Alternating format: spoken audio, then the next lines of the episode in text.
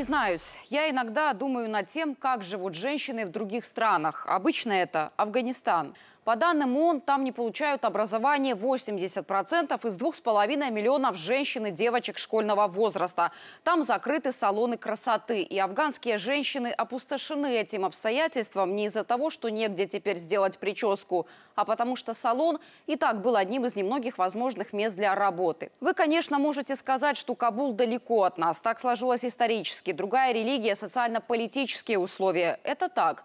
Но я, Наталья Тарасюк, не перестану думать о доле афганских женщин и в целом о возможностях и правах прекрасного пола в разных странах. Почему? Дополню тему.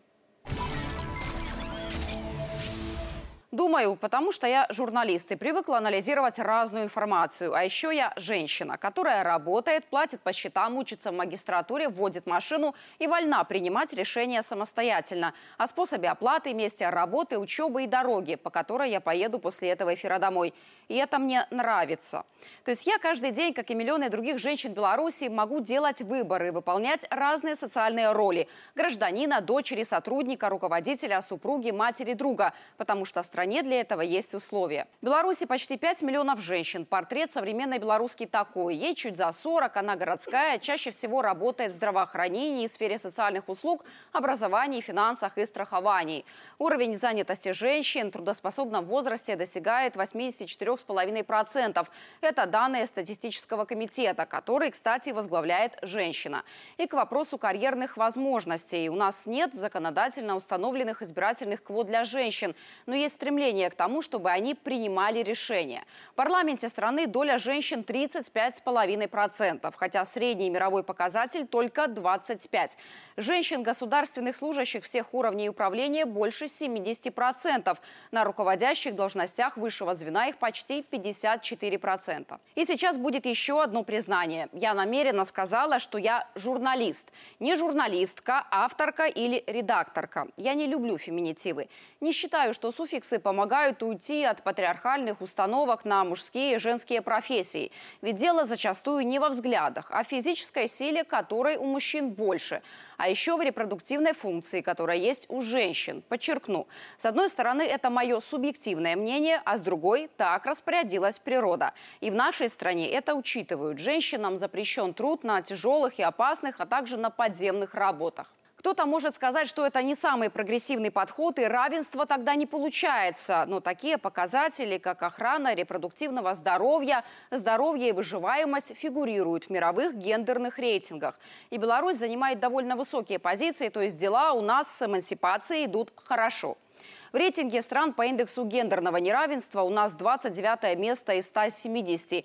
Есть еще рейтинг по индексу гендерного разрыва. В области под названием «Экономическое участие и карьерные возможности» у Беларуси четвертое место. В целом же 36 из 146. На последнем – Афганистан. Только представьте, по данным детского фонда ООН, 129 миллионов девочек во всем мире не посещают школу. Всемирный банк вообще считает, что получить образование не могут более 130 миллионов женщин. Из-за этого мировая экономика теряет от 15 до 30 триллионов долларов в год. Недовольны уровнем гендерного равенства в Евросоюзе. Его достижение идет медленнее, чем ожидалось, считают авторы исследования. Беларуси есть национальный план по обеспечению гендерного равенства, и это серьезный документ. Речь идет о том, чтобы белоруска могла реализовать свой потенциал, профессиональный и родительский. Для этого должны быть максимально равные социально-экономические возможности у мужчин и женщин. Наше государство заинтересовано в том, чтобы женщина при желании могла успешно выполнять разные социальные роли. Ведь в таком балансе интересов залог успеха страны. Практически у 60% белорусок, занятых в экономике в возрасте от 20 до 49 лет, есть несовершеннолетние дети. Женщина может сделать паузу в карьере, спокойно уйти в декрет и за ней сохранится рабочее место.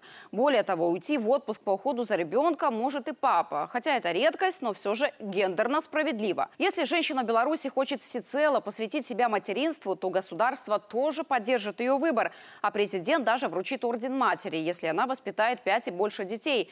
Может белоруска удостоиться и награды за свою работу. Как совмещать бизнес и семью сегодня, кстати, обсуждают на белорусско-узбекском женском форуме, потому что вопросы равных условий для самореализации волнуют женщин по всему миру. В нашей стране взгляды и стремления прекрасного пола во многом транслирует и защищает Белорусский союз женщин. Сейчас он объединяет 150 тысяч человек. Давайте будем честны. К нам, женщинам, белорусские мужчины относятся по-разному. Одни воспринимают как равных себе, кто-то относится снисходительно и бывает, что и неуважительно. Но тут причина скорее в отдельных представителях мужского пола, у которых недостаток образования или манер, не в стране. Государство создает условия, чтобы женщина могла быть хранительницей очага, добытчицей и даже защитницей. И знаете, почему я еще не люблю феминитивы? В нашей стране не нужно подчеркивать свою половую принадлежность. У нас принято говорить о своих знаниях и умениях. И еще скажу вот что. Когда у женщины заметная роль в жизни страны, и она становится все больше, это прогрессивно. Но главную мужскую роль все же хотелось бы оставлять мужчинам. Для равенства – я Наталья Тарасюк, и я дополнила тему.